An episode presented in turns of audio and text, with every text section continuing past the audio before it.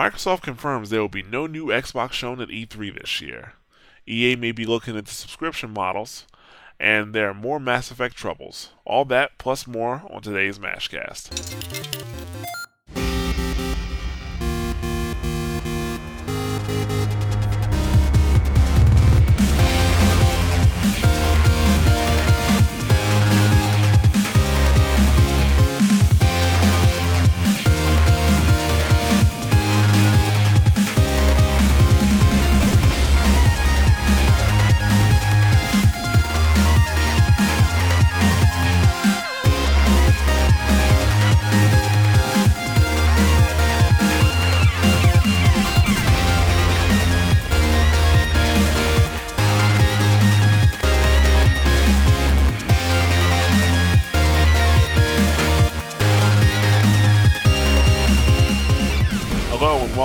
Another edition of the Mash Those Buttons Mashcast. I'm Jarrett and I'm here with senior editor Rob Hill Williams.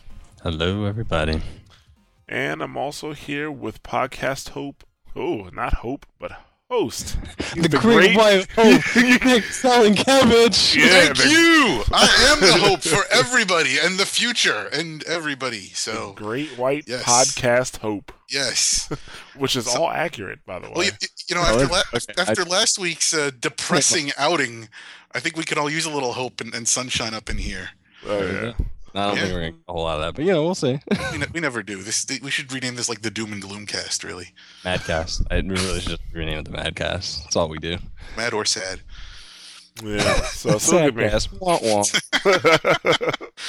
I missed one week and now all my words are getting jumbled. So, but uh, let's let's go ahead and get into it. Uh, Rob, what you been playing? Uh, okay, well, this was a, a full week to make up for my non-week last week that I thought I played a lot of stuff but didn't. This week I actually did play a lot of things. Um, playing Assassin's Creed Revelations again because I don't know, I got a wild hair up my ass and was like, I'm gonna finish this game. And I'm struck by two things. I still really like Ezio a lot, and this, the games are definitely getting worse. Like, technically like there's just stuff that like I'm like I never had this issue in the last game or the game before that. And like now there are issues like little things like sometimes like climbing stuff or, or running across buildings and things like that. I'm like, this why why did we just do that? Like why did I just jump off to my death or something like stuff that like never happened before. And it, it I don't know, stuff that just doesn't work correctly, like in, in combat and things like that. It's just random things. But so I don't know how I feel about three now. Thinking about that. Oh, it's But- definitely not as polished as the others. yeah, like uh, that. Like, that's it. It's it's not as polished. Like just little technical things. I'm like, if you've played the other game, like it's a good game, but if you've played the other games, you're like, that's a little off.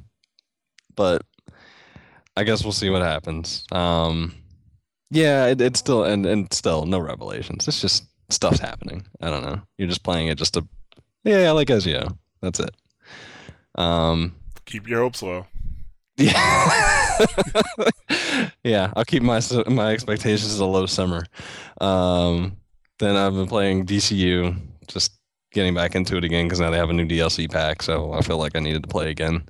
Um, uh, I started in Realm of the Mad God. After, well, I had already downloaded it, but after hearing Nick talk about it, I finally like played it, and it's interesting. It's it's fun. Like I can just sit down for like a you know 10, 15, 20 minutes and just play it for a while, and you know, like okay, fun. That was fulfilling. That's exactly why I like it. It's exactly like it. and it is like a bullet hell like MMORPG kind of. That's that's what I feel like it is. Um, and then there's Civ Five, another random thing that like I just started picking up to play again. Um, Journey, I played that like four more times at least, and it's still just as good every time. And I'm slowly converting people that were like, I didn't give a crap about that game before, but I'll try it since you're so since you're so excited about it. And I had somebody message me today who was like, dude, it was amazing. It it is the best game I've played in a long time. So I'm winning people to the cause because it's a really good game. Um, Pandora Saga, which is a free to play MMO that I I guess maybe it's been out, but it's on Steam now. So you know now I know about it. uh, it's from Atlus, and it reminds me a lot of Final Fantasy XI, which I love. I don't know how that's going to do for everybody else, but I like it. It's a free to play Final Fantasy 11 to me. I may need I may need to ask you what server you're on. That sounds like that'd be exactly right up my alley.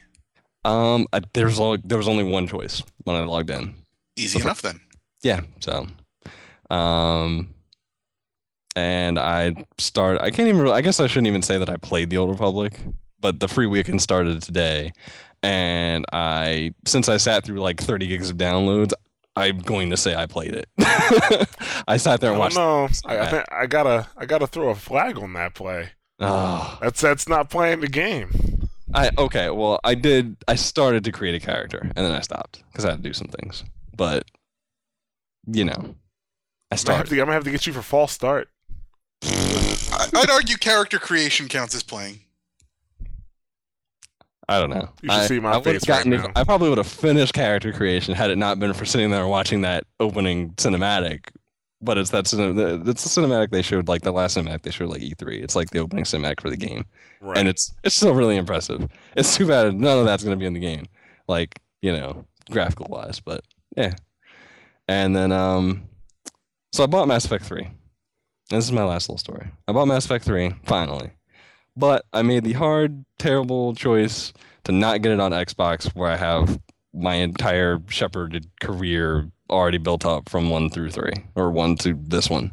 So I got it on PC instead because I want to play multiplayer and I would just rather play it on PC for one, and for two, I don't really deal with Xbox Live. Um, so I bought Mass Effect 1, and I'm going to start over. So, that- you're playing the whole game? I'm playing all of them over again. Are you finding that it's I'm better out. on PC than it was on Xbox? A little bit. I, I, I, I mean, the first one definitely. I was like, oh, this is a little more not annoying in the beginning. I don't know, like it still starts slow. Like that hasn't really changed. I mean, the story's not going to change, but at least I feel like it plays better. Like I, I just like I, I even playing Mass Effect two versus playing like two on consoles. Like I enjoyed playing two more, just messing with it again. Like having it, I got it for free. Um, playing it on PC, I just enjoyed it more. So I kind of made that choice based on that. I don't know. We'll see. Well, I couldn't even get through the first Mass Effect until I played it on PC. It's just so much. Well, for me, it's it feels so much easier. It is. Uh, that's the thing. It is easier. Like th- that was the big thing that struck me. That's why I was like, I kind of like playing Mass Effect 2 on PC. It's too bad my other Shepard isn't on here. Right? And then I just made that decision. I was like, you know? I'll just do it over again because I like the series enough, and I don't actually have the first one anymore, like on 36 or on 360. So I was like, well, at least now I have the whole trilogy.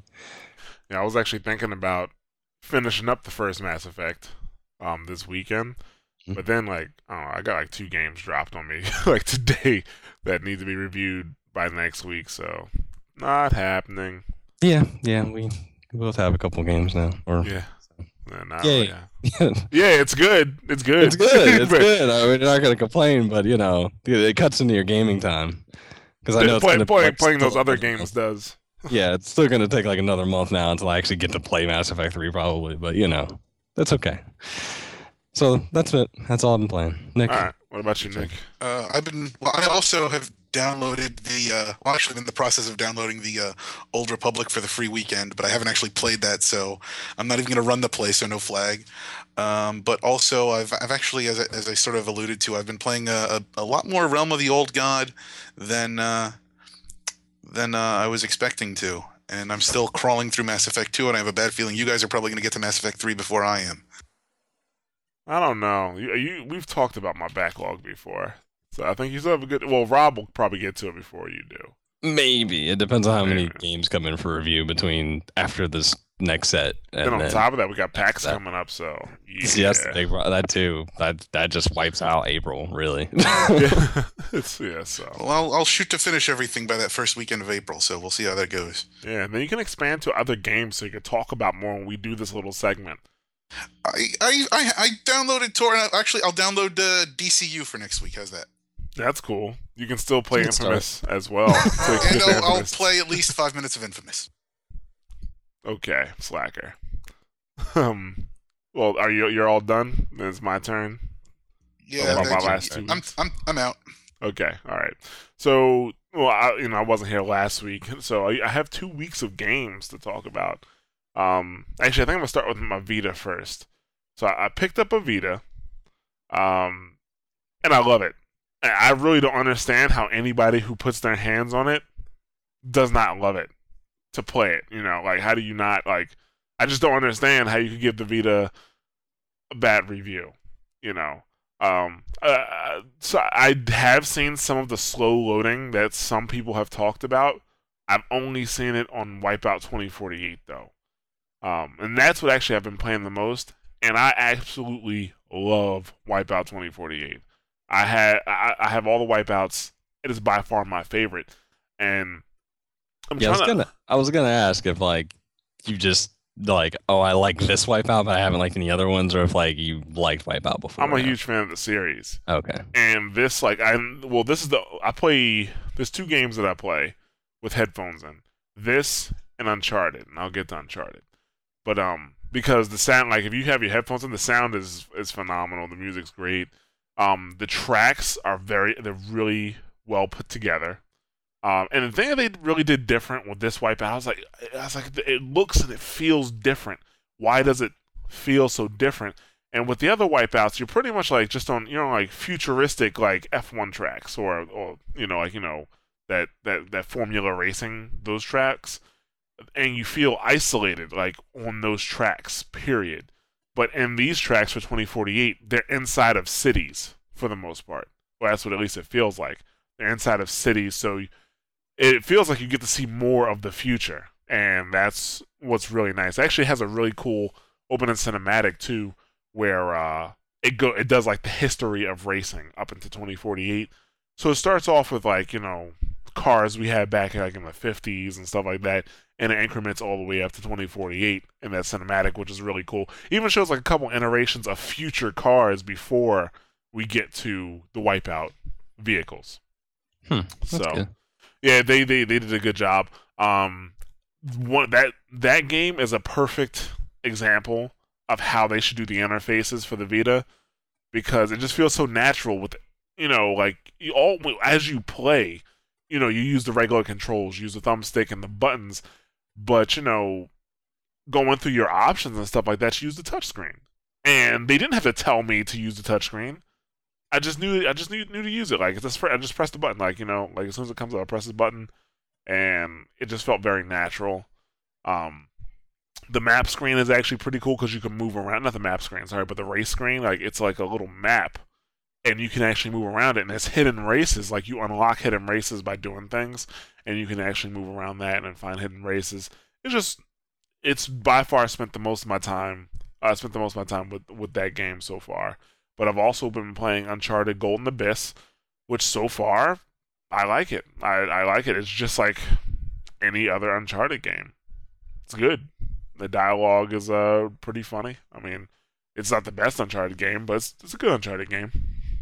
Um, the controls. I mean, it, it really doesn't miss anything, and that's that's the beauty of the Vita. Like you don't have to skimp out on anything in terms of the game. You know, um, with the PSP, it only had one thumbstick, so therefore you couldn't do aiming the same way you did, uh, you know, uh, on a PS3. But now you can.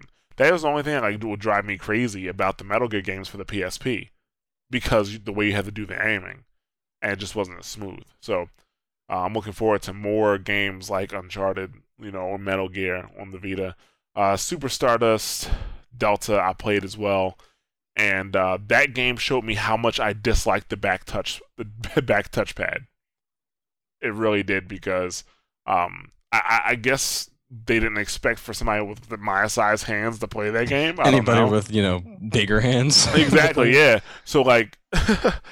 there's a, you can make these like black holes by touching the, the, the back touchpad in the right place or you know in specific areas. Um, I was making black holes like crazy because like my hands on accident, yeah, yeah, because my hand kept on touching it, and so like the black holes in that game were terrible because they suck. Like if I accidentally touched like where I was, it would suck all of the enemies right into me.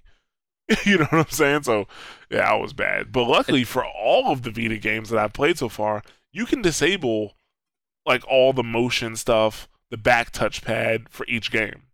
Yeah, that's I, that's what I was gonna say. Like that's the one good thing. It's kind of like the Sixaxis thing when that was like, oh, we're gonna use this in like every game, like you know, what was a heavenly sword and stuff like that. Yeah, yeah. That you could turn it off, so it was Right. like, okay, this is bearable now. So yeah, Yeah, so at least uh, like you know it's annoying when it's on, but I turned it off and I was fine. I also played Little Deviants. That game is balls.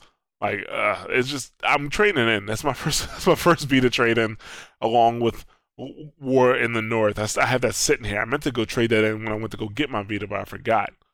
Uh, after seeing that game like in person, like when we were going to get a Vita, I was like, no, we're not getting that fucking bundle. Like we were both like, you know what, we'd rather get the memory card than that than that game. Because why? We don't want that game. That game looks like garbage. right, And there we go. It is. it was So, garbage. Yeah. Did you get? Sometimes you can't tell a book by its cover. Does the non-bundle come with the hard Vita case? Uh, we got the the 3G uh, Wi-Fi one, Yeah. and it didn't come with a like a hard case, but it did come with an 8 gig memory card, so we Uh, opted for that. And we just got a bundle pack instead that has another memory card and a case. So Yeah, yeah. This one comes with uh, like the the the first ad- early adopters kit or whatever you call it came with a hard case. And yeah, we looked at nice. it, but we just even with the case, we were like, for what? Like to get really to get little deviants? Like no, like we just opted not to. Yeah, yeah. It's uh, I mean everything else was fine. It was just that Little Deviants will be traded in. So, uh, let's see. So besides, oh yeah, one thing I want to say about the Vita that I, I don't really think anybody has mentioned is how long it lasts on standby and how quickly it comes back from standby. Like, I would play Wipeout, and then all you do is hit the power button once and it goes into standby. Leave it for two days, come back, hit the power button, one second, swipe the thing to unlock it, and boom, I'm instantly playing like exactly where I left off. Oh yeah, yeah. That all the PSPs were good with that. Like PSP Go, fucking great with that. Like I would leave the PSP Go on standby for like two weeks and come back and start playing again. But like the Vita is good with that. And like in fact, I don't. I feel bad for anybody who's like, I'm going to totally turn the system off every time. Like I want to use it because like that does take it does take a little while to start up. But like putting it standby, it's just like hit the little button, hit the hit the PS button or hit the power button, and it's boop. Hey, what's up? Let's play. Exactly. Exactly. That, like that's beautiful. that is like excellent. Yeah, and, So- it, and it really it burns like no batteries. Like it, Oh, it- yeah. the standby is good on it. yeah so that was that was i thought that was really cool the way they did that um but other than that uh, i've been playing a couple other games that game that i couldn't mention last time i was on the mashcast was i am alive which you, you know you might have guessed that by what we said but oh, it, it was i am alive so I, I played that i got to review it early and as i was playing through it i kind of had you know mixed feelings like i was actually uh, at first i was a little bit disappointed that it wasn't there was so many missed opportunities for it to be intense, like an intense game. And then I, I kind of accepted that. You know, I went to my acceptance stage. and once you accept that, okay, it's a bit disappointing from what it could have been or what it was supposed to be, because the story changed. Like, the story was supposed to be uh, you were in Chicago, there was like a major earthquake that had just happened, and now you're looking for your girlfriend, like a week or two later, you know. And I am alive there's an event that go that they don't they don't tell you what the event is. Um, so there was an event that happened, uh, and it's a year later, and you were away from your hometown, and now you may you've come back to your hometown, um, to to to find your wife and kid, and that's what the story is. Uh, it's been getting mixed reviews. Like some places are giving like really high, some places are giving it really low. I think I gave like a 3.4. I mean, it's not a bad game. It's a oh, it's all it's an all right game, you know. But it's not the best game. You should go in with tempered expectations. One thing I was surprised. Did you guys see IGN's review on I Am Alive? Uh, didn't they like dog it? Like He gave it a Like- 4.5. yeah. He gave it a 4.5, which They- w- But see, it's IGN though. Like everything else is like a seven or an eight or more, and it's like, well, we gotta, we gotta, we gotta have like some sort of like a edgy choice where it's like it's a game that's fairly popular, but not really that popular because it's new IP and not that many people played it, and say, oh, it's garbage. To show that we still have journalistic integrity Oh, and, and we review stuff like for real. and that that review to me, like Nick, did you see it at all or no? No, I didn't. No, I didn't see that at all. Yeah, he definitely gave it like a four point five. That review, like when I read the review, I was like, "Th- th- "This is his emotion talking." I think he, I'm pretty positive he was bad at the game, and he was getting frustrated while playing. That's what I think was happening. Like I'm reading it, and he, I get, I get to the part where he's like, "Yeah," and the and the bow takes too long. You know, the bow takes too long to fire.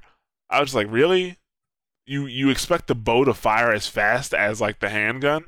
I mean, that's the whole point of the bow. I mean, the bow in the game, you only get one arrow, and the thing is, you can go pick the arrow up. That's the advantage of the bow and arrow. But the thing is, it's a bow and arrow. Of course, like you, you pull it out, you have to pull it back to aim. You know, it uses it works the same way as the gun. Like you know, if you if you like with the gun, if you just you know if you raise it up into somebody's face, like they'll back up. You know, until they figure out that you're not bluffing. Until they they figure out, oh, they might think that you're bluffing or not. And if they say that you're not bluffing, they might come at you. But the bow's the same way. If you pull it up and pull it back, people will move back. They'll react to it. So basically, all I want, all I really did was, um, if I was out of ammo, I'd use the gun to scare them. You know, I'd use the bow to shoot one. I put the gun back in their face, and I'll go pick up the, the arrow, and I'd use it to shoot one. That's the only thing I had to. Uh, one of the bad things about the game was the It just AI wasn't sounds that really terrible, like when you describe it that way. it That's really what- does. So if you like shoot the arrow like into the ocean or something, like you can't get it back. That Gone. wow. Can't get it back. Can you club people with the bow then, or No, no. They can't club people with the bow. I mean, there's different reaction. Like people have Why have would different. you want to do something useful with an item? people have different reactions to different things in that game. Like some, like some people are cowardly, and some people are, are braver. Like some of the enemies you come across. Like some guys, you put the gun in their face, you make them back up a bit. They'll they'll go into the, they'll put themselves on the ground, and you can knock them out. Some people will be like, "Oh yeah, use it, use it," and they'll run after you or run into you if you don't use it. And the thing is, like in, in groups, if you can find the alpha male or female and, sh- and kill them, the other ones will typically fall into line. Or if they see you do something to somebody, like if you if you could back somebody up into like a fire and then kick them into the fire, they get a bit timid. But that's the thing. Like sometimes they'll just hold the gun up, get my bow back, kill the next guy. that's the thing. So like at- some points the AI um wasn't that intuitive. Like like oh this one time I, it was a guy who I didn't have to kill. Like he he was just he was some people there just want to protect themselves, so they'd be like you know get away from me. They'll put a gun, you know they'll, they'll like you know like wave their knife at you. So this guy was like get away from me, but I saw behind him he had a fruit cake, so I wanted the fruit cake. So you know I um I uh put the gun I put the gun up and I'm I took the fruit cake and I backed up because he backed up past it. And as soon as I put the gun out, he's like, "Oh, payback time!" And he starts running at me. I had to shoot him. You know, like really, like like you know, the AI forgets that fast that I have a weapon and and they don't. I think that was a really good fruitcake. Yeah, you know the only thing that struck me about that entire thing was that wow, it really the must be the apocalypse. You were fighting over a fruitcake. Yeah, And- it was great. Actually, there is like a secret weapon you can get in the game that is awesome, the shotgun, but it's not blatantly obvious how you get it. And I'm not spilling the beans. Do, do you have to pick up the shells after you shoot it? No. Lol. You sit there and you make metal. Yeah. It- the thing Metal is, it, it only has five shots. So once you run out of those five shots, you're done. But it's very easy to conserve, like, you know, because, you know, you have your bow. So, but it's awesome. But enough about I Am Alive. It's an alright game. I will go with tempered expectations. Uh, it's not a bad game in the least. It's just an okay game. Uh, SSX, on the other hand, is an awesome game. I was playing SSX. Um, got that. Got a review copy of that, and I mean, there's only two parts that I didn't like. I didn't like the part where you had to wear the oxygen mask because you kept on having to press the button to give yourself oxygen, and it takes away from the tricking. Like you know when you do tricks and stuff, it, it it's hard to do all the tricks plus continually give yourself oxygen. So you just wind up trying to get down the mountain as fast as possible. And I also didn't like the pulse goggles where you can barely see anything. But other than that, the game was awesome. I think it's a great reboot of the series. They did a good job. Um, I also played Journey. And at this point, I'm still waiting for the game to get good. I really am. How long did you play it? I've been in for about an hour, maybe a little bit more. And I'm. Are you like not done with it yet? Like, have you not finished a playthrough yet? I don't think so. I might. I guess. I'm. I'm if you tell me that, You'll I know when you finish the playthrough. Oh, okay. Like, I don't know. Like, I'm, I'm just waiting for it to get good. I mean, every it's getting 10 out of 10, 5 out of 5 everywhere. And I'm just like, uh, I mean, it looks beautiful. It sounds great. Controls are very simple. But in terms of actual gameplay, I'm kind of like, well, where is it? That's the thing for me. Like, I'm kind of like, where, like, where is it? Like, okay, I'm taking a journey. I get that.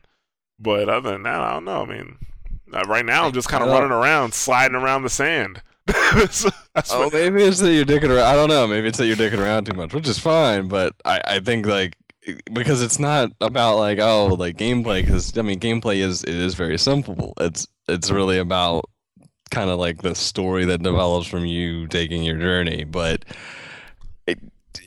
yeah, I don't know. I mean, like I I guess we'll see what happens when you get to the end. But it's weird that you're like yeah, it's I'm just waiting for it to get good. I'm like what? I'm, waiting for, I'm, I'm waiting. Like I'm waiting for something to happen that makes Uh, it good to have- do. So are you still just in the desert? Is that what you're doing? No, I'm out of the desert. Like uh, the colors have changed for me. That's blue? huh? Is it blue? Yeah, it's like bluish. Like You Uh, have you gotten through that part? no, I think I still have more blue to go through. Okay, maybe that's the issue. I don't know. Maybe that's the issue because like things definitely take a turn, and I don't know. It the tone changes a little bit, and then it changes again, and and then like it just doesn't really stop until the end of the game. But anyway, Well, see. I mean, uh, next. I mean, I'm pretty sure I'll have it beat by next week. But I'm surprised it's stay like I would if you've been playing it for like an hour. Like I think I I think I'd finish a playthrough in about an hour. Like it just take well. I, I did a lot of exploring. That's the thing. I'm like, well, like my cape or whatever you that little Yeah, the thing behind me. Yeah, shit's super long right now. Yeah, like I've, I mean, I guess like you know, once you've played it once, like you kind of, you, you know where stuff is, and it's just a little bit faster. But Yeah. I don't, I, even my first time, like was maybe like an hour and a half or something. Well, So the pl- I was like a, a, a guy came into my game, or I came into his game, however you want to put it, and I was dicking around with that guy or girl, whoever they were. Right. You know, for for a little bit. But yeah, it surprised me. Like the first time like that happened, I thought I'd have to go like into an online mode for that, but they Nope. like I was just like running, and all of a sudden some dude just ran past me like boop bye. I was like, oh okay. just randomly kind of like wander in and out. Like that's the whole point. That's anonymous, you know, all that stuff. You can choose to, you know, do you know, hang out with people and do stuff, or just keep doing your own thing or whatever you want to do. Yeah, so It's I don't know, we'll see. I'll give my official thoughts next week, but yeah, let's uh let's get into the topics finally. Everybody's like, why are you not talking about news yet? We actually played a bunch of games this week, so we had to. Yeah, everybody had a lot of stuff to talk about with all their gaming. Everybody except Nick. I I was Like, reading up on the Like, it would be news. even further. it would be even. It would be even. More, it'd be even longer though if he, if Nick played a bunch of games too. It'd Yeah. be just uh, like, oh, you know what? We're not gonna talk about news this. week. We're just talking about the games we played and shit. Well, typically, go ahead, go ahead, Nick. Uh, I've been formulating very well thought out opinions. ah, okay. Well, also two. Usually, I don't have two weeks worth of games to talk about, so and I don't have a PS Vita informal review to do as well. So that's the. It's mostly my fault. I'll take that one. This is Alright. why your backlog has to stay as backlog. We can't handle it when you just dump all over us. Oh, whew, bad choice of words. I think it's time for news. it's time for news. Segue, segue. All right. Uh, so the first thing, which was music to my ears, was that Microsoft officially has said there will be no Xbox, no new Xbox at E3.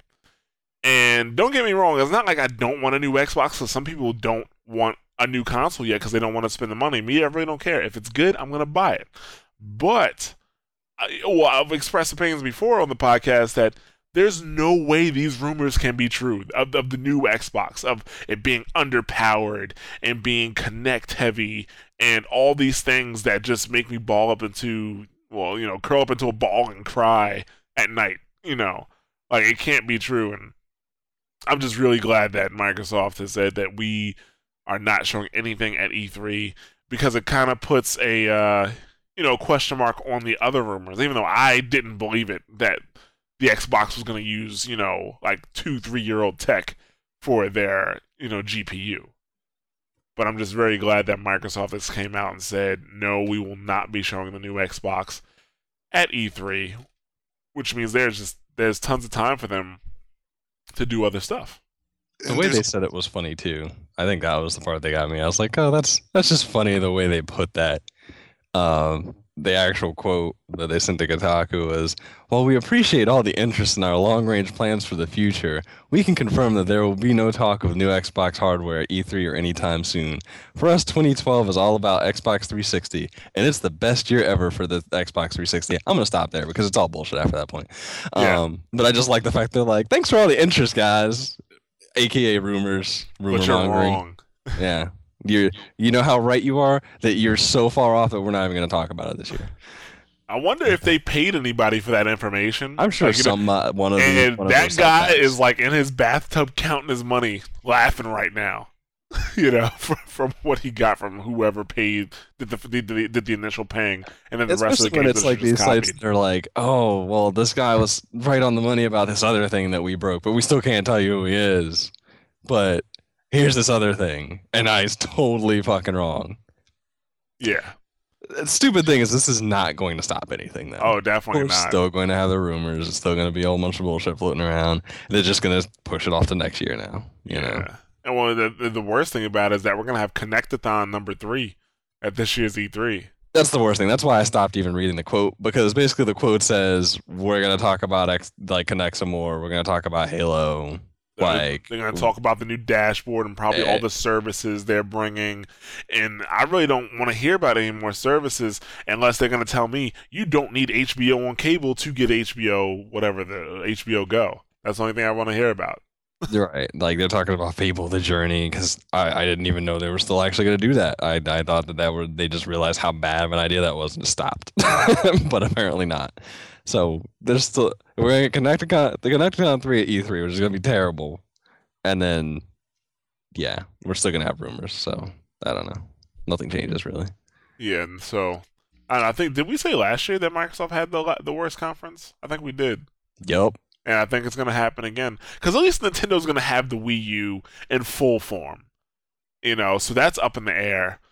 Yeah. Hopefully it's better. At least there's Yeah. like a good a good chance that they realize like okay, step your game up, and then Yeah. yeah. You know, Sony still treats, you know, they treat the uh the move as an accessory. So as long as they continue to do that, I'm pretty sure they're going to have a good showing. Plus they have all the stuff for the Vita at E3. You know, so I think Microsoft is going to have the worst. Is going to be I don't know, I'll make an early prediction since people like doing it. Worst of show, Microsoft. Well, yes, I believe that. I, I fully believe that. They said though they're not showing it. Did they say they're not going to at least announce like, oh, next year we'll have it or anything like that? Why would they do that? I don't know, because well, then they're gonna have the worst of show. They, but they're saying don't- there's no they don't talk. want you hating on They're their show, so no they got talk at all. They said no talk, which doesn't mean like not on- not only are we not showing it, I mean they're not talking about it. Period. Which is the same thing PS3 what if, said. what if they just end with like a, a silhouette of a console all blacked out? That uh, Yeah, no point. Why would yeah, like why would you do that? Actually, I mean, like sure buzz, but like Microsoft's better at buzz building than that. maybe they enjoy the rumors as much as we do.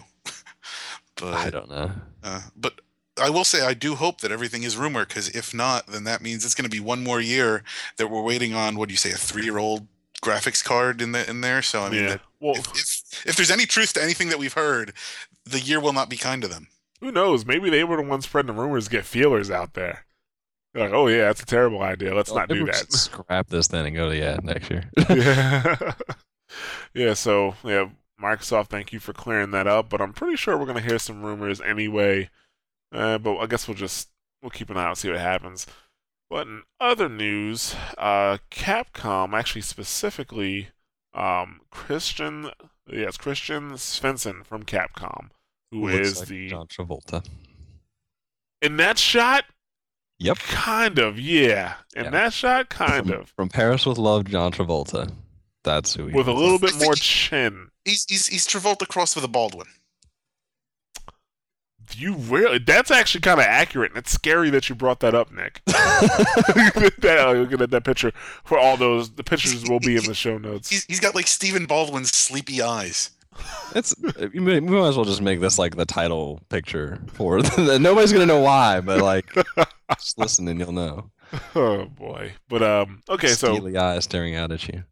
So, uh, you know, basically what uh, Christian was saying was that retail, um, they got caught a little flat. They got caught a little flat-footed when it came to the Vita. Uh, according to him, that they were they were wishy-washing on stocking uh, product versus demand. So, you know, they weren't buying as many games as they really should have, and it, I think it was probably because of what was happening in Japan with the with the Vita, and they really couldn't get a good gauge on how well it was going to do over here. Because even analysts over here was saying, "Oh, Vita's failing," blah blah blah. You know, before it even got a chance to come out. Uh, but he was saying, you know, they weren't stocking enough versus uh, the demand. And actually, when I went to get my Vita, they were almost out of every single game. Like yep. the only game I could pick up was Uncharted, and I had to find it myself. That's the thing. Like I, I asked the, the, the girl about it, and she uh, she's like, yeah, well, it says we have like one, but I, I can't find it, and I actually wound up finding it myself. Um, and then uh, other because I want to Wipeout as well, and I had to buy Wipeout online when I got back home, which well, it was five dollars cheaper, so I can't complain too much about that. Um, but yeah, he was saying they're having a, a hard time stocking the games. And he also made uh, another statement saying that their their sell through has been reasonably decent. So I guess that means that they're not making you know bundles of money on the Vita yet, but at least the sell through is good enough for them to you know continue to invest in it. Um, he also said that that, that the uh, well, actually, before we get into that, he says that uh, the holidays are going to be much more telling for the Vita because the holidays were the 3DS uh, solidified, which is true. Um, if the Vita does well, I do expect the Vita to do much better during the holiday season, and it will kind of be the judge if it was successful or if it wasn't. But the reason, one of the major reasons why the 3DS uh, solidified during the holiday season there's two reasons actually. Lots um, price drops. Well, one is the three reasons. One is the price drop. Two is uh, a Mario platformer, and three is Mario Kart. You had th- those two games drop within weeks of each other. Well, it also Christmas. that also boils down to two reasons really, which is price drop and actual games, which is something the 3DS lacked the whole time, really before that. That's true. Yeah. So like they uh yeah, they. I, it, well, right now, the be honest with you, the Vita has the. I, I kind of want to say from best any, launch lineup ever. Yeah, exactly. Yeah, I want to say from any console, period, the best launch lineup ever. Like, I mean, I don't know how many games were were at the launch total. It was in the twenties, right? Yeah, it was in the twenties. Yeah, it was like and like 20s. there's there was some stuff that you know started coming out like a couple weeks after like the launch, which is still launch window, but it wasn't like, twenty. I mean, it wasn't twenty games of shovelware either. No, I mean, besides Little Deviants, I'm trying to think what else, what other games like really. There's I can't even remember the name of the game that I saw that was kind of like a dungeon crawler, and it didn't look that good. But you know, you had Uncharted, you have Wipeout, you have Ultimate Marvel vs. Capcom 3. You have a whole bunch of games out there that are just um that are really really good. So, yeah, Vita Vita, Vita uh, has a long has a strong lineup. There's going to be more games coming out that are going to be even better by the time the holiday season comes. So I think the Vita is going to do just just great. Um, he also mentioned in this article, which is on GamesIndustry.biz, by the way, uh, that the the dedicated handheld market is alive and well in Japan, and he thinks that mobile and dedicated consoles can survive alongside each other which I think a lot of us think the same thing. A lot of us who actually play games could think the same thing because there's just so much you can't get from a mobile device. Even if it's as powerful, let's say there's a mobile device as powerful as a Vita, there's just still things you can't get from it because it doesn't have buttons. You know, or if they do have buttons, they're usually clunky or you know out of the way or you know just uncomfortable because it's supposed to be it's a phone first and a game system second. So, you know, Actually, and it's funny because they, at the end of the article, they say the PS Vita was at the fourth spot of Japanese sales charts, sold 10,041 units this week. I'm like, ah, that's a really nice way to put a spin on what he said, or put some Yeah. perspective on what he said. So Although that is up from before, though. I'm That pretty is up, sure. yeah, I'm pretty sure it's like double what they were selling before. So all Japan, hooray. all Japan needs is that Japanese killer app, and they'll be fine. You know, they'll be fine because that's. I mean, Japan is like you know. Actually, uh, I think we discussed this before. Where uh, Japan is very much about the software. Like software moves games in Japan more so than in the United States. People will buy something in the United States just because the hardware rocks. So, uh, we'll see. We'll, we'll we'll see. We'll uh, well, I guess we'll find out this holiday season, right? So, uh, Nick, you were saying something? No, I just wanted to say the one thing I find interesting about this is that for as much as we like to talk about analysts predicting doom and gloom for a console, I think this is sort of the first time that we've seen sort of the actual effects of that. That like, you know, Capcom, I guess, you know, adjusted their retail expectations accordingly and they got caught. And, and it, it's sort of like you know it's it's one of those things like you know we can kind of wonder like oh well you know just because like you know like you know Stanley Wedbush or whoever is saying that a console is not going to do well what does that really mean this is what it really means that you know that we might see some of the companies that we like and root for you know struggling as a result of that Yeah, we don't. Yeah, we don't like it as gamers or people who buy the product don't necessarily see like, oh well, whatever. Like we'll see what happens. But you do have the companies who actually do pay attention to those analysts and they decide what they're going to buy based on what they've seen and what those people say. So yeah, I could see what you're saying there. Yeah, yeah, I could definitely see what you're saying there. And in this case, now they don't have the product to give the people when they want it. So what's going to happen? You go home, you start up your Vita, and you look at the PlayStation Network. Oh, I can get these full games. Well, I'm just going to do that, you know.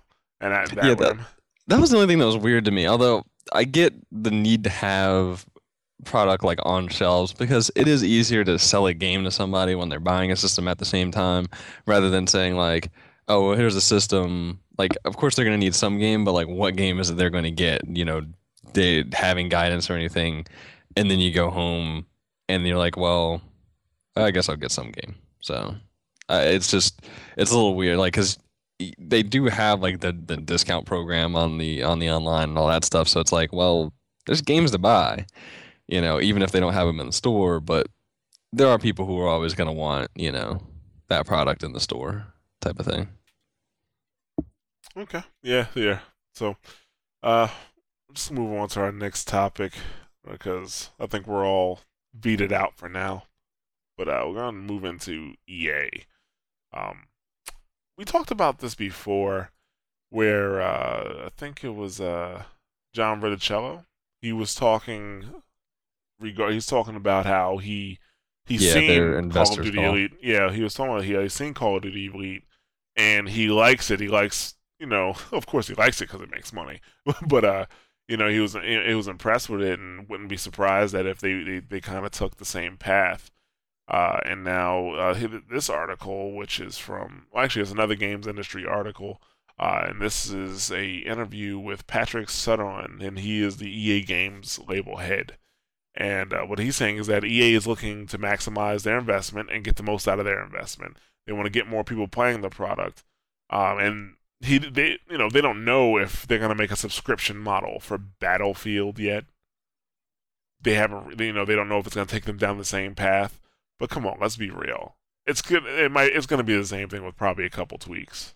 you know, if they if they go down that path of trying to get constant monetization of games, you know, because of course you can go free to play. You know, you can go free to play and do your uh, microtransactions and things of that nature. But why go free to play if you can have somebody buy the game and then spend 50 bucks on a subscription model every year anyway? There, there's no reason like you do that if you feel like it's the best course for the game to go free to play, or if it's you have no other options. But in this case, they got plenty of money. They got plenty of people willing to shell, shell out money for this game. So why do that? Exactly. Uh, I mean, like for if Battlefield's a AAA title, so you know, for smaller titles like you know a DCU or uh, s- you know even like a Hawken, which looks great, but it's still going to be a smaller title than Battlefield. Um, you know, going free to play is probably the way to go. But if you have a a AAA title that people are going to shell sixty bucks out for, and then fifty bucks a year, you know, that's that's why not. You know, that so it makes perfect sense that they're doing it. The only thing that sucks is, you know, if they do take that model, really, I don't want the the Call of Duty Elite effect on other games because you know the, right now with Call of Duty Elite, you either you, know, you buy Call of Duty with sixty bucks, then you pay fifty bucks a month. Oh, sorry, sorry, not a month, a year.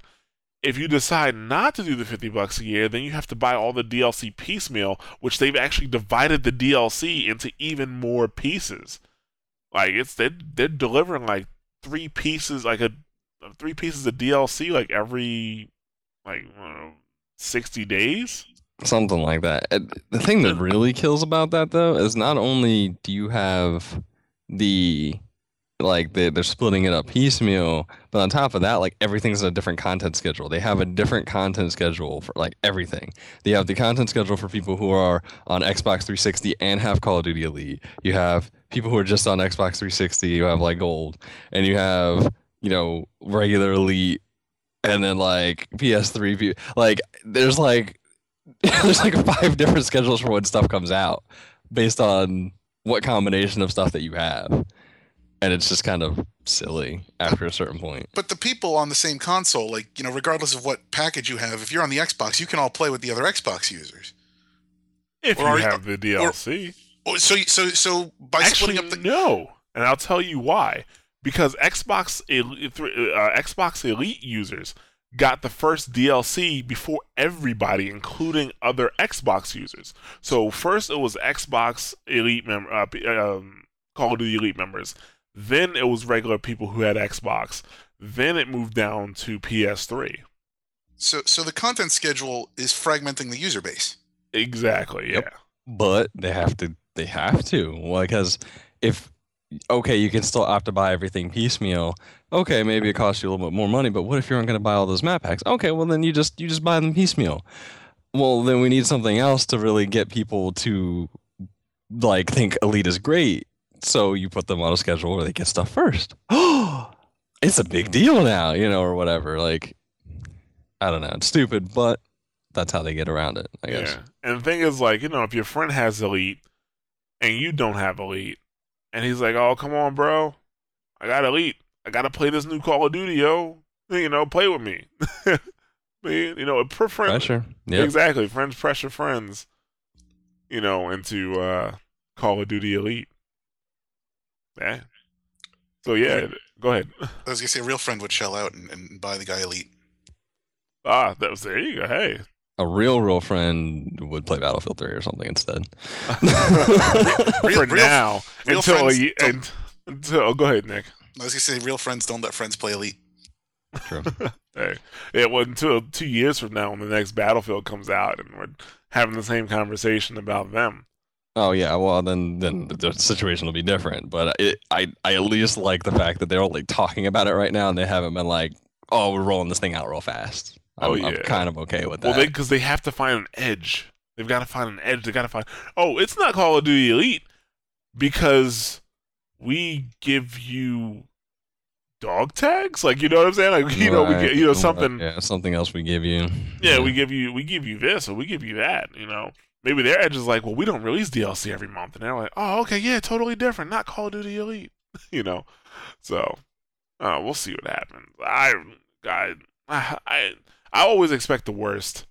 So hopefully EA does something that is actually like a good idea. Like you know, it it doesn't feel like they're taking stuff away or leaving stuff out of the game to make you pay extra for this service. You know, but I can I can only hope. But I I prepare I hope for the best, prepare for the worst. You know. Uh, but on to our next topic. We're gonna talk a bit about Metacritic. Uh, well, specifically Metacritic bonuses. Uh, which this is something that users typically do not, well, they don't see it.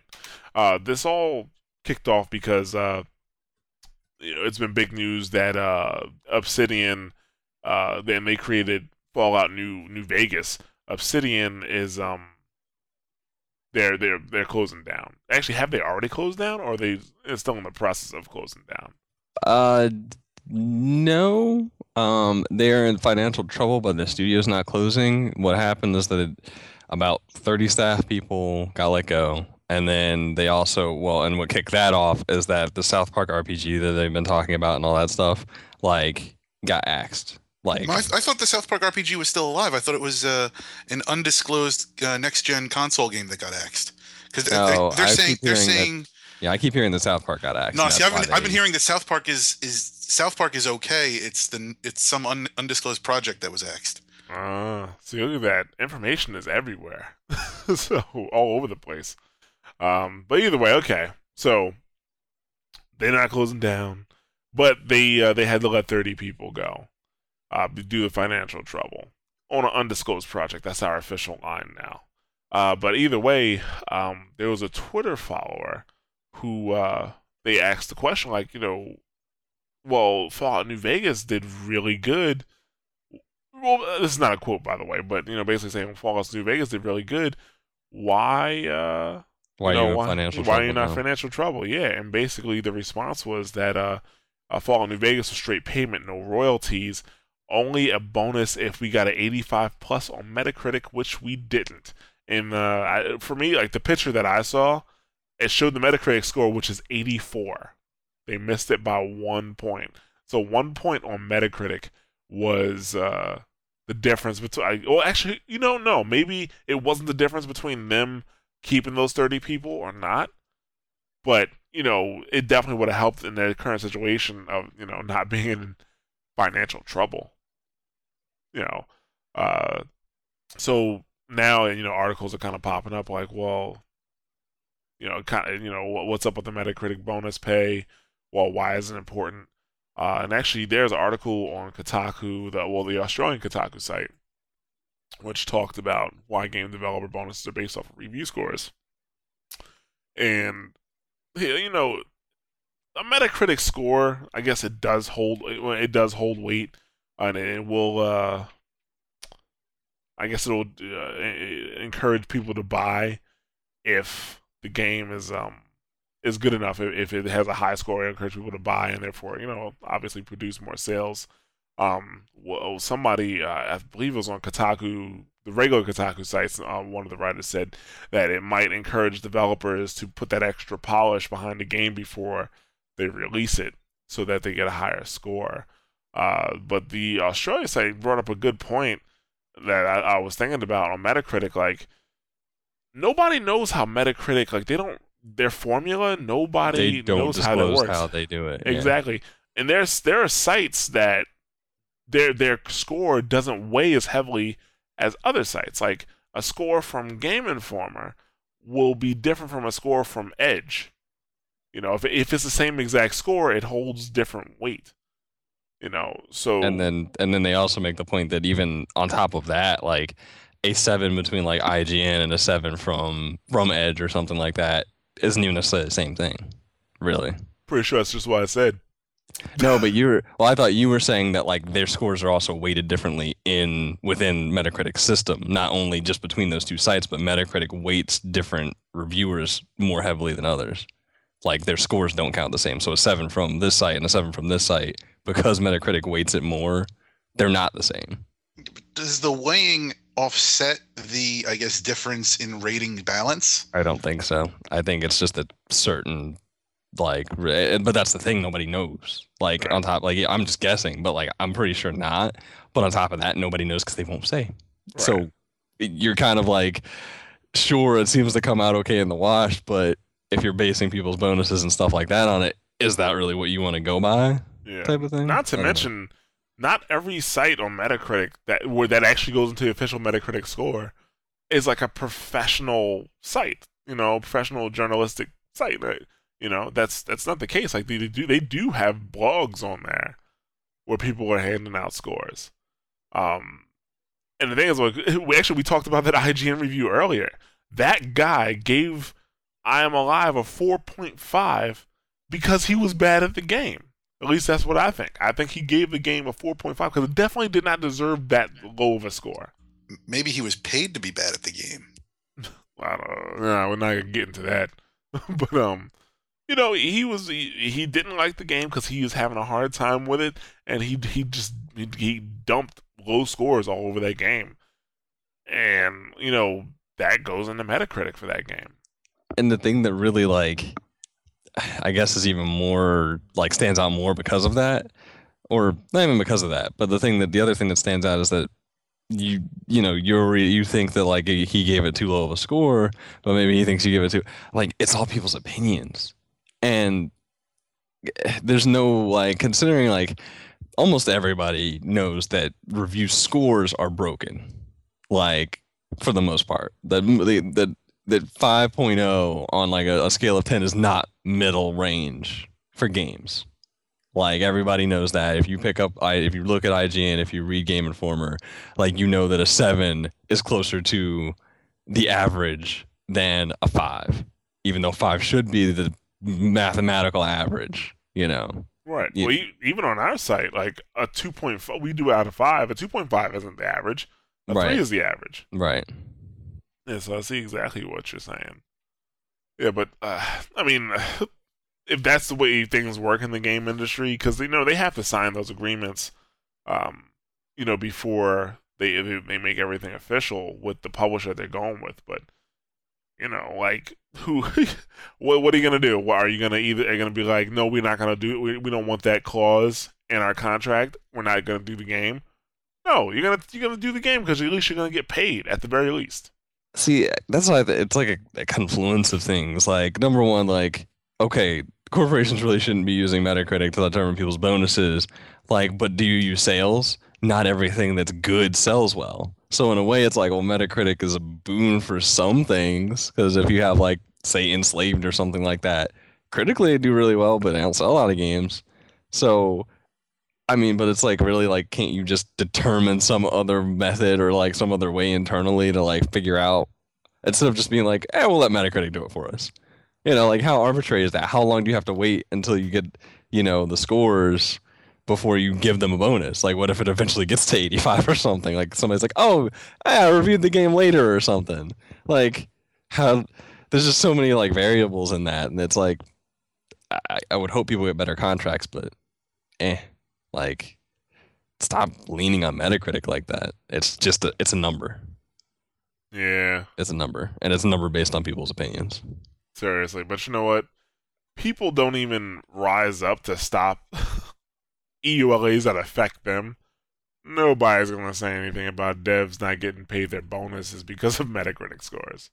Well, shouldn't yeah. we shouldn't we just overrate everything just to make sure everybody gets their bonuses? That's not my responsibility. It's not our responsibility, but it's funny because I'm sure some people are like, "Well, that's a slippery slope because when well, man, what if you feel the need to do that because you, you're worried about? So, I mean, like, I don't think anybody sits down and does that, but like, there's there's so many issues involved, you know, with like pressure and stuff like that, and things that already happen, and it's it's just complicated. But well, that's the thing. I mean, I have no problem saying that is not my responsibility. It is not my responsibility. It is the re- it is the developer's responsibility to make a good game that makes me rate it high. It's their responsibility to put the polish on it and if I don't give it a high score, I don't give it a high score. That's just the way it is. Absolutely. But we're also in a position where like we're we got more freedom than a lot of places. Being independent, we're not tied to some conglomerate or some media thing.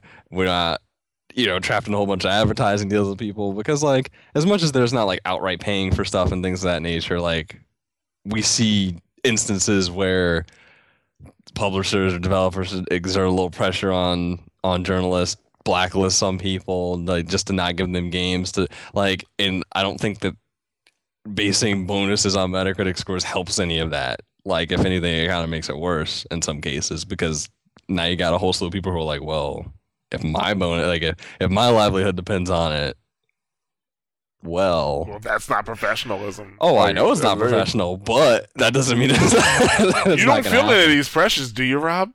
Oh, I don't. But that's okay. what I said. We have just, more freedom. Just making sure. I mean, just like, but I'm saying, I'm sure that there's somebody, you know, there's sites somewhere. But that, I, that's not that's not about freedom. Like, it, the whole your example of, you know, being pressured, uh, because of you know sponsorship, advertisements, getting review copies with you know, a fruit basket as well and getting all the extra stuff that they send. That's a bit. That's more. I can see like that. Call that pressure, but be. I wouldn't call seeing that they get well, knowing that developers sometimes get a, a, a bonus on a Metacritic score. That that's not pressure to me. Oh, no, when, I when I, mean- when I open up a game, no, I'm just like, not. hope, I- hope, hope was good. It's a bad But- argument. It- but it's a bad argument because you know you have that. It, it's a bad argument in that case, but No, there's that- other pressures. No, but stuff. that that bonus money or the anticipated bonus money could be used to purchase that fruit uh, fruit basket or fruit cake that you get, and so I I, I don't know. I just find this interesting because there's there's there's financial incentive for the developer to increase the meta score and financial disincentive for Obsidian to to increase the score that or not Obsidian the publisher to increase the score. It it almost seems like oh hey if we've got if we've got a, the game that's right at that rating spot why don't we just kind of nudge the rating down a little bit and we don't have to pay them? It, it, it uh, I don't know. I don't, I don't, I don't like this at all. Yeah, that's that's true. And Nick just talks about something that could be very, very evil. Who knows? Maybe they're slipping the, you know, Metacritic the fruit baskets. Oh, that'd be interesting. yeah, your formula. Could you just move that decimal point over just one little bit? Yeah, do You you, know, like I- papaya? yeah. I think the only thing, and we can move on because I know we're already over. Oh but yeah. um, I've seen a lot of eh, more so than anything else. I've seen a lot of like websites kind of go the route where they say, "Well, man, if they had gotten that bonus, they wouldn't have had to let go of those people, and things wouldn't be so bad." So Metacritic is evil because of that.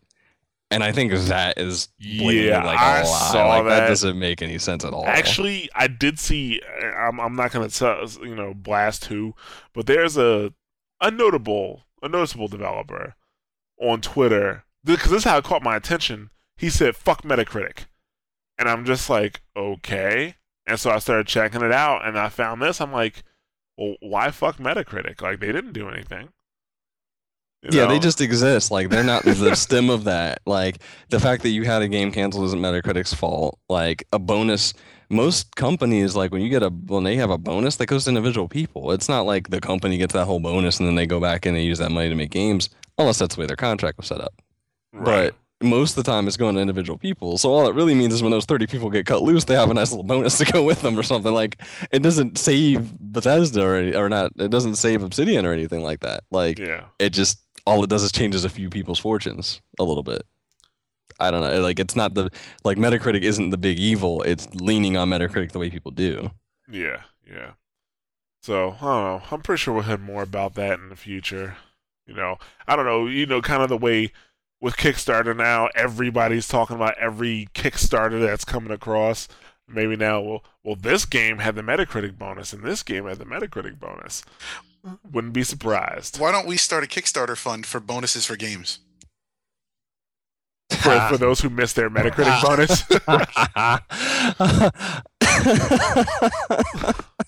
I'm just thinking about the implications of that.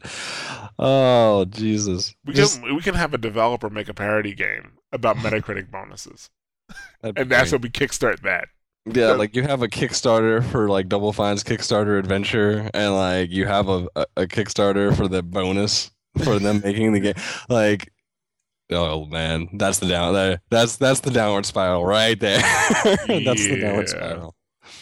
All right, so but yeah, let's move on because we are running late. Um, well, we've talked about it so many times. The death of console, the th- it- to the point where I wasn't. I stopped including the stuff in in, in the Mashcast, and the only reason I included this topic to today was because of uh, uh, Ben Cousins, who is uh, well, he's somebody important in ngmoco. I, I, is he? I can't see if he's the uh, the owner or not, but uh, he is. Uh, he, he heads the Stockholm suite, the Stockholm studio. Of yeah, yeah, So, it was a like what it was a couple months ago. We, you know, talked about him going to ngmoco. yeah. So, But uh, so th- this was the last week of GDC, where he once again talks about the death of console. Now, of course, he is a mobile. ngmoco is mobile development, so you know, pumping up the mobile stuff is definitely in their interest. But he uses a couple of examples. Um, like he talked. First example he he he brought up well, actually, first thing he says is that when he talks about death of consoles, he doesn't think that consoles are going to die as in you know cease to exist. He just means they're going to have uh, you know a significantly smaller market space. Uh, he uses examples like you know TV killed movies in the in the aspect that once you know televisions became you know uh, I guess common in the home, that it shrank the movie audience to one sixth of what it was, you know, back in the day. Like I think he says in in, in the 1950s. Uh, and then he also talked about how consoles killed the killed the arcade when they became, you know, when consoles became more powerful than the, you know, the arcade machines. Uh, and he also he, he says, you know, he uses UDraw as an example as well, saying that the the failure of UDraw shows that the kids market is shifting to mobile. And uh, these were good points to bring up, but I don't really think he thought it all the way through. Or if he did think it all the way through, he really didn't explain it, you know, and, and you know, as well, in my opinion. Like, when you're talking about the movies back in the 60s, you know, you're talking about going from having a TV in the home to the movie, to, and then, you know, and then people not going to the movies anymore. I mean, anytime you enter a new medium, it's going in, into a certain space. It's going to take part of that market share. Like certain people are like, okay, well, fine, I don't need to go to the movies anymore because I have this TV in my home. Just like there's some people who figure, well, I don't need a Nintendo DS anymore because I have this mobile device and I don't really play games that much, or the games that I want to play work on the mobile device, and that's fine. So it's kind of like that. But the thing, like with the difference between like the TV and the movies back in the 50s and like game consoles now is that when you're talking about TVs and movies in the 50s, you're really only talking about a, a difference in screen size, you know? The maybe a difference in audio quality, maybe, but you can still enjoy a movie just as much as well as much as you did a, you know on the TV as you did on the big screens back then, you know. But the difference is like now like there's a huge difference between me playing a game on my Vita and me playing a game on an iPhone. Or I'm not. Let's not even use the Vita. Let's use the PSP. I mean, the, the fact that you can even use the Vita says a lot. But yeah, go yeah, let's talk let's bigger. use yeah let's use the PSP because the iPhone can at least replicate graphics that the PSP has right now. Okay, even if I would like, there's just certain games you wouldn't want to play on an iPhone because there are no buttons. Like uh, that, that's like the, one of the major arguments. Yes, you can have the buttons show up on the screen, but with the size of the iPhone screen, like you're covering up your visual real estate. You know, it, right? You're it, making the you're making whatever real estate you have even smaller at that point. Exactly, and then you know I don't want to get stuck on that point, but there's huge functionality differences than just a smaller screen and maybe a difference in audio quality. Like you can still enjoy a movie, especially back then, a movie on a TV as you would a movie on the big screen. Whereas if I take like, um, let's say Kingdom Hearts Birth by Sleep on my PSP, I am not going to enjoy that on my iPhone. I'm not going to enjoy that on my Android device, and my Android device has a bigger screen than iPhones do. And I'm gonna go with you probably wouldn't even really be able to play that game that well. Not only just because I mean like because most games even when you get that you know here's your here's your buttons on the screen like you get a D-pad and maybe two buttons kind of like a, like an old Nintendo controller like NES controller. Like yeah. Birth by Sleep needs like D-pad, all your face buttons, your shoulder buttons, yeah. like it needs even more buttons. Like you're gonna have so many buttons you can't even see anything on the screen, and and much less be able to actually play the damn thing. Exactly. So because you, know, you, don't want to play everything with motion controls, you know. And some things, and some things you can't. Yeah. But, that, oh, god. Well, no, I was just gonna say, what's to stop Apple from either releasing a peripheral that adds buttons to your iPhone, or even releasing an iPhone with extra buttons just for a gamer because on the it side? wouldn't be pretty. Absolutely nothing. Nothing to, nothing prevents them from doing that. Yeah, it wouldn't be pretty though, so they wouldn't do it. That's true too. Unless yeah. they found a way to make it pretty. But I mean, like, there's nothing to stop them from doing that. There's nothing to stop them doing that though. Yeah, you're, you're absolutely right. And I think that that may be the change, like maybe somewhat of the game changer. But the problem is, then all of a sudden, well, now you're talking about you're carrying around something else. Exactly. And hasn't that been hasn't that been everybody's big argument that well, you only need to carry around this? Well, to play any real games, even if they catch up graphically, now you need to carry around a controller to even play them. Aren't you carrying around more than one device then? Why not just carry your iPhone and have that do iPhone things and carry a, a Vita and have that do actual gaming things and not have to carry a controller? And you know- you would see the people who are really in it for the games. Like, oh yeah, I use my iPhone for gaming, so now I bought this peripheral. Yeah, I think it is a game changer if they put out a controller, but will they? Yeah, I don't think it fits in their philosophy. Like, but but even besides that though, like back to back to cousins here. I, I, I agree that I he made good examples and then like he didn't think them all the way through because like in each one he like really kind of goes like the wrong direction kind of like he makes a good point you know like yes movies did and you know like tv did inter you know totally disrupt movies you know consoles totally disrupted arcades but in on his tv example he the, his quote they move their content to the lower res free to play tv channels he says. Game content developers need to do the same. They need to move their content to these low resolution platforms. The real but see the thing is like you don't why would why do they need to do that? Uh, like why what actual real reason is there for the people to move these beautiful high fidelity you know gorgeous graphics like the and immersive gameplay games down to a lower resolution less immersive less like less ability to like less real estate like all the stuff we already talked about. Mobile device. Like what real reason is there for people to do that? Because like now, like, like, you're limiting your options. Moving from movies to a TV, you can still do all the same stuff you could do before, yeah, and and people could enjoy it in the comfort of their own home. Like the, that that was a big difference with the the TV and cinema thing too. Is that okay? Like TV and cinema, like well, you go from okay, yeah, you go to a smaller screen. Okay, that's a problem, but you trade that off for well, I can be in the comfort of my own home. I don't got to leave and go somewhere, and I have to dress up or whatever and deal with a whole bunch of people, sit in seats in the movie theater. I can sit at home on the couch, watch TV. Man, this is nice, and I get to see the same stuff. So it, there's a difference. there's like a bit of a difference in that stuff, but there's not.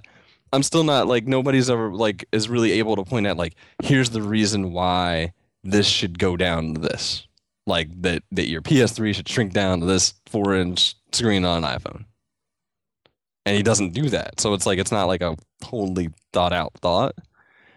And then him using the uDraw in the next example is kind of a terrible fucking example because it didn't really prove anything because uDraw did really well on the Wii, but then they tried to move it to the other and systems that's when they and they trouble. took it yeah they took it and like just ran with it thinking it was like ah, they're fucking golden goose or something and they got slammed because the market wasn't the, that, that market like the markets aren't the same there. But like that's like a cautionary tale more so than like see it was a complete disaster. It just proves that it's mobile games. Like no it didn't all it proved was that they put all their eggs in one basket and they put it in the wrong fucking basket. And they did it like and on top of like separating time frames that they did it like they put out udraw and then they later later on put it out on the other systems.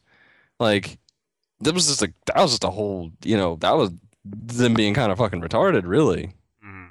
but that was that's a that's not a good example. Like it's just I, I don't know it's just not and i don't even see how that really parallels so much to the the console thing i don't know Well, I and I also the the arcade thing was a bad example. I mean, he could have gone somewhere with it. but I think the direction he he, just went. chose bad examples like He to did, like- go to Yeah, basically, like you know, when he was talking about the arcades, he's like, yeah, people move from the arcades. Um, I guess he was trying to say that uh, the point he was trying to make is that even though the consoles do have their advantages, like you know, uh, you know, higher resolution or, or more graphical power or buttons, that people will still move from them. So, like he said, that people move from the ar- from the arcade to the you know to their home console even though the arcade had better controls, which is just not true unless you're talking about fighting games. yeah and even that stopped being true after a while Exactly, Like, like, people who play fighting games use fight sticks, but that's the thing. Like with the arcades, like the arcades, like any arcade you went to, uh, if you played that same arcade game on your home console, you weren't missing the controls from the arcade. nope. You know, our, the, the home console beat out the arcade because your home consoles were more powerful than and your arcade. home. It's the Yeah. same thing as the TV and the movie. Like it's at home. I You remember don't gotta go somewhere. Yeah. you sit at home. I remember the first time I played Soul Calibur after playing it on the Dreamcast. Like, know, I had it on the Dreamcast and I played it at home. And I remember going into an arcade and, and playing it there. I was just like, this game looks terrible here because it looked awful, yep. you know?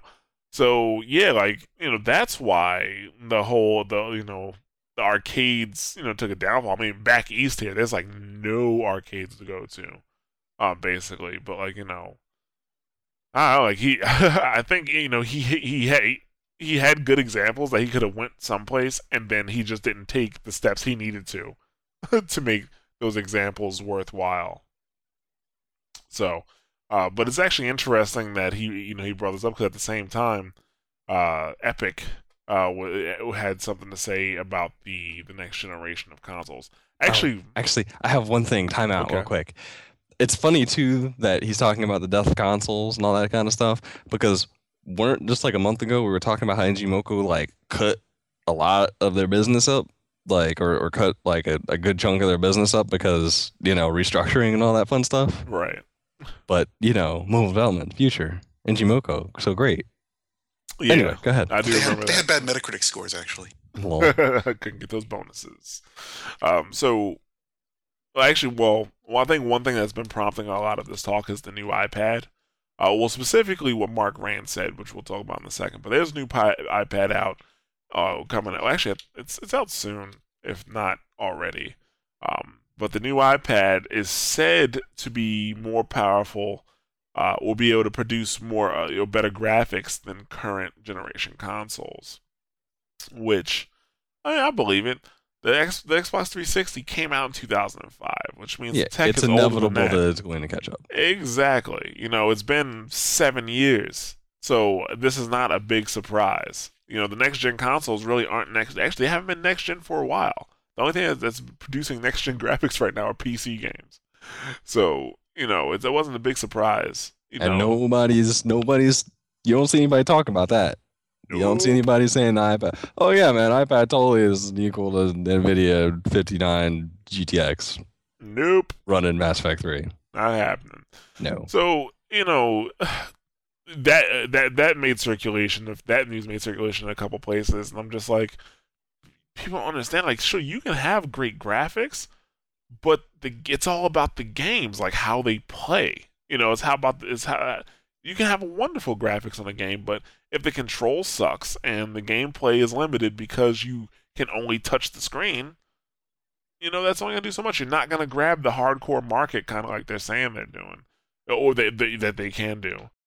Uh, actually, the thing we were going to talk about with Mark Rein, he was basically just saying what we were saying that the new consoles need to be at the bleeding edge, which they really do, and I think they will. I well, I think last week was when Ko- uh, Kojima, well, not Kojima, but um, his company showed the Fox engine that they're working on and how how powerful, it, like you know how like how it looks.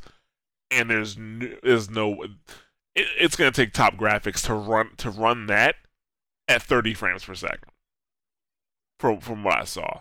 Oh yeah, no, like the, the comparison shots of like a boardroom and then like a horse in the room and all that. Like, dude, no, you can't. Yeah, It's you're getting really close to like passing uncanny valley type of stuff, like in those screenshots. Yeah, because they're every- screenshots, but every person I talked to about it was like, "Yeah, I looked at the picture and I saw it side by side, and I was like, why are there two pictures of boardrooms here?" Everybody I talked to said that, and then when I read, it, I was like, "Oh wow, like that is impressive," you know. And I was like, "Why is that horse?" I, I knew it wasn't a real horse, but I said, "You know, why is that plastic horse in that boardroom?" and I was like, "Oh man, that's that was very very impressive." So uh, we'll see what's gonna happen. Obviously not at this year's E3, but I'm pretty sure we'll have plenty of entertaining uh, speculation along the way. Because you know, once once the winter is over, and well, once the, you know the holiday season is over, and the iPad either you know flops or makes it, they're gonna need something. You know, the Doomcasters are gonna need something to talk about, and this might be it: the death of console. So we'll see what happens. Uh, moving on to our last topic, though. Uh, Mass Effect 3. I know you guys talked about it last week for a little bit. Some of the some of the problems they're running into. Well, there's been more issues. People are getting upset about more stuff. So there's all there's more to talk about. I, Yeah. I need to get a box of tissues. Oh, God. Okay. See, I Uh, feel I feel differently about this set of stuff. But go ahead. Yeah, so uh, first of all, there's a video that came out. Uh, we, everybody, a lot of people were up in arms about the day one DLC and saying BioWare was ripping content out of the game so they could sell it, blah, blah, blah, you know. So somebody who had the PC version of Mass Effect 3 found that they that one of the, the part of the DLC is that you get a Prothean, Prothean as a part of you, uh, it was one of your squad mates. And just to note, the From Ashes DLC that we're talking about is DLC that if you buy the game new, that you get with the game. Like it's one of their kind of like pack-in things. Duh, So- I didn't think, no, I don't think so. So it's not. No, okay, I thought that, not. I thought that was. that was part of the uproar. The, if with the online pass, Oh, you know, it was in the get- collector's edition, wasn't it? I don't know because I didn't plan to buy Mass Effect three on day one. That's why. Yeah. What? What? Well, let me know. go and search while you talk about it. Okay, so you know, people were up in arms that you know that they couldn't get this Prothean, who will be a major part of the series. You know, uh, with their with the game. Somebody with the uh, with the PC version found out how to get the Prothean squad member without the DLC. He went into a bin file, he changed some code, just like a line of code, and then boom, he had the Prothean squad member. And this kind of this shows that that squad member was in the game. That character was in the game and it was removed. That definitely shows that. Oh, I shouldn't say removed, but hidden into for the DLC. Now, before I get into what I think really think about it, um, EA did say that oh well, From Ashes is 600 megabytes, well, over 600 megabytes, and it has new content like uh, new missions, uh, dialogue options, con- and conversations with Javik, who's the Prothean, as well as I think a Prothean weapon. Um, personally, I think that they did add stuff with the DLC, but at the same time, I do think that they had this character in the game originally, and they hit him. You know, they figured. I don't know if they figured that they could just they could get more money with the DLC, but the character was ready enough to have on the disc during certification and have him in the game. And with a character so large, like a character that has, I mean, there's no way you could tell me that uh, having a Prothean squad mate isn't a major part of Mass Effect 3. And you're going to tell me that you had him all ready to go, but you had no dialogue for the character? I think they had some dialogue. I think they had the character, but I think they pulled him and then added more stuff. They probably added more dialogue, added more cutscenes, added um, some you know the additional weapon. But I think the character was ready to go. What do you guys My- My understanding was that the stuff that was on the disc was stuff that they sort of needed. It was, you know, as far as it pertained to, you know, the actual aspect of the game that the character's involved in. So that if you're playing through the main game and you've already unlocked them and you're he's in certain scenes and, and interacting with certain other other characters, that's what that relates to. And all the stuff that pertained just to that side the side missions in the in the DLC, that's what you were downloading. Um, so they they I think fundamentally is no matter how you look at it, they knew all along he was going to be in the game, and it it's you're, pa- you're they they knew all along that this was going to be DLC. This is just the way games work. Every game has day one DLC. I, I kind of don't see what the big deal is. Yeah, it, like the video makes it seem so damning that oh, you from Ashes. This is proof, man. From Ashes is not required, which is true if you're only looking to get the squad member, and I, and who knows what crashes and stuff like that that that can result in without having the DLC and unlocking that character. I am sure that causes some problems, and they don't talk about that part. But even aside from that, I think that what BioWare said is technically true, which is like the DLC was not on the disc. I think that all the DLC, the missions, all that stuff is that doesn't necessarily mean the squad member, which is some something that some people are going to latch on to. They're going to take it very literally and mean that to meaning that from ashes squad member missions, weapons, all that stuff is separate and and was never on the disc, was not taken out, was after certification, all those quotes, blah blah blah that you know the, you've seen.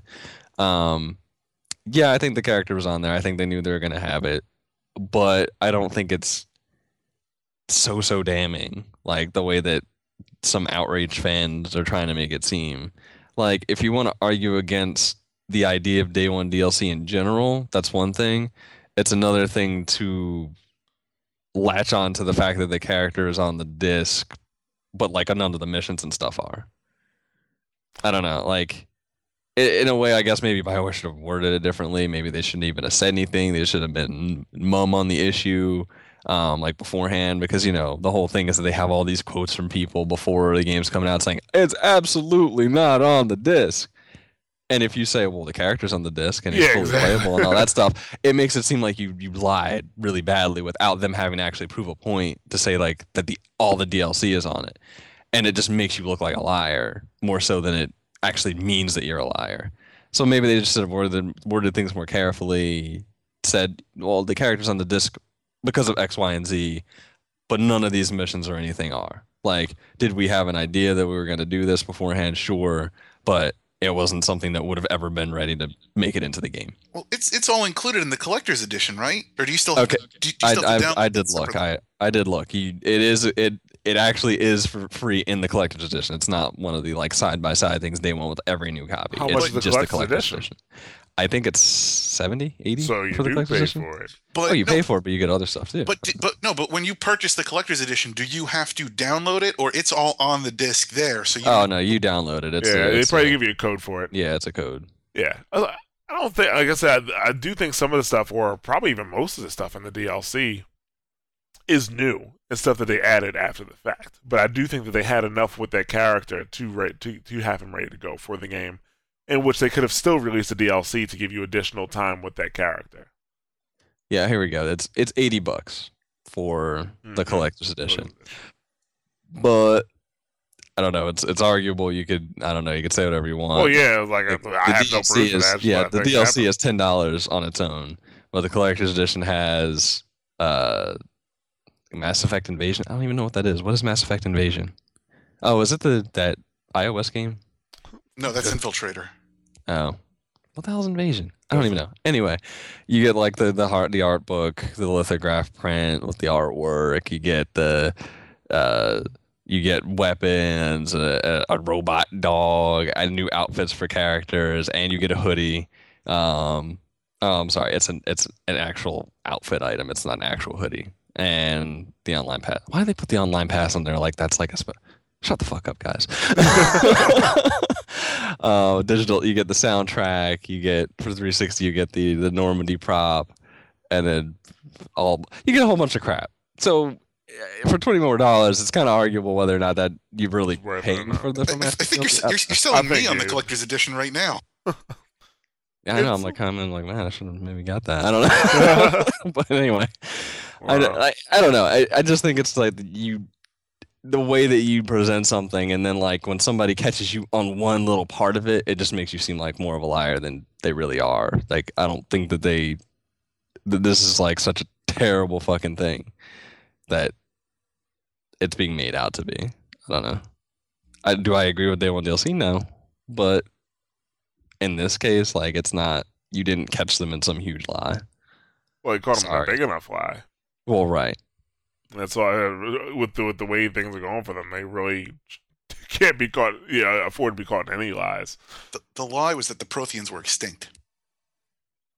Yeah, that's the other thing too, because like, okay, how would you feel if they just included that member with no explanation whatsoever? Well, that's what I'm trying to say. Like in my theory, I'm saying that they had they had some stuff. They had some content for him. You know, they had content for him, but then they decided to take it out, or not. I shouldn't say take it, but you know, let's say uh, uh, put it to sleep, and then add additional stuff with the DLC. See, I don't know. Like, I, I feel like like having a Prothean like in terms of Mass Effect lore is a very, very, very, very big. I- deal.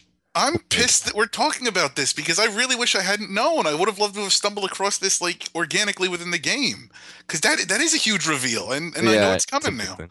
Yeah, it's but uh, and to even if you were like, okay, we're gonna give you this character, people then would people would be mad that you didn't even explain why you have a Prothean and you're like all of a sudden there's a Prothean that's available in the game as an extra character, like. But then it's like people would be mad that if you, you got the character and then the DLC was later anyway, like regardless of what happened, because even if like all the DLC wasn't ready, all the missions and stuff weren't ready to explain why that character is there, but you knew you were gonna have the character or something, then like people still would have been mad. Still kind of have the same thing, which is why I'm kind of like, eh, I don't see this as such a huge issue because no matter how you did it, people are gonna be mad, unless you were like, okay, we're gonna delay Mass Effect three. Oh, people are mad then, so we can get this DLC on there because we're just gonna give it to you for free. No, Nobody this- would care about that explanation. This was planned all along. You know, when they're sitting there, you know, sketching out the timeline, they're like, okay, we'll have the game ready to go around this time, which is and that'll give us X number of DLC. weeks to finish up the DLC and put it out. And it's it's it's a stealth price increase. People don't want to pay more than sixty dollars for a game. The game companies have learned that, and they they won't raise the price beyond that, but they will by getting people to pay for the DLC. Yeah, it's yeah, stupid. Official word from Rob Hill Williams. It's stupid. I wonder well, if they just released the collector's edition at eighty dollars and had no sixty dollar version with no you know day one DLC. It was just you just bought the whole thing like that. Like would would their sales have been affected that much? Maybe you know not include all the bells and whistles with the collector's edition, but I, I, I feel like that's the direction it should just go. Just just include it all. Save me the hassle of having Oh, to God, put a code please. in and Actually, jack don't do that. up. Don't do that. That that is them latching onto an idea like, oh man, we can just make stuff seventy dollars now. Well, Well, the problem, I think that's terrible. the problem is they'll make it seventy dollars, but they'll still have the DLC. And so Right, they'll, they'll, yeah, eventually you'll see other stuff get cut out. Like you'll just be back in the same place a couple of years from now, but you'll be paying ten dollars more for a game. and and candy used to be a nickel. So Right, right. So, all right. So we're gonna wrap up on that note, and uh what's coming out next week? Uh, Armored Core, Rayman for 3DS, Sine Mora, Dirt 3 Complete Edition, fuck Codemasters. Uh, because everybody knows how I feel about that. Well, if you've been listening to the Mashcast, you know how I feel about what they did to Dirt 3. I take that personally. we gotta Um, watch out for games that end in three. They just really seem to screw everybody over. yeah. I can't even complete I, I can't complete the game that I have because of what they did with the DLC in that game. So thanks, Codemasters. Yeah, Appreciate that. uh, Wow. Ninja Gaiden three. Yeah, what else we got? Oh well, yesterday, but that's that's coming Oh, that, yesterday. yesterday's coming out next week, so Uh, Resident Evil Operation Raccoon City. yeah. So actually I totally forgot about Ninja Gaiden 3. Like it totally went off my radar. Yeah, It- it's a third game. It's not worth it.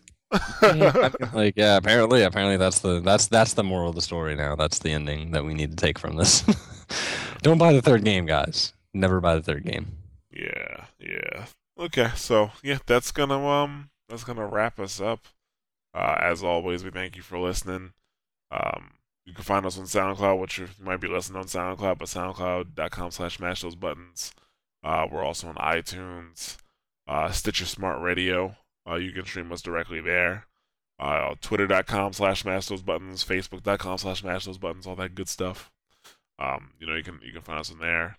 You can if you hate us, love us, have a comment, have some thoughts about what we talked about, just you know, leave a comment on the website or SoundCloud. Really don't care. You can comment anywhere. We always look. So, uh, yeah, you can you know check us out on any of that stuff, and uh, we will catch you guys next week. Okay, don't say bye. I was gonna say. I gotta- Okay. No, I thought Nick was gonna go first. I, I I thought you, you usually go first. No, have a, have a good weekend, everybody. I thought you were gonna jump in there. Yeah. Go for it. No, Bye-bye. bye. All right, later, guys.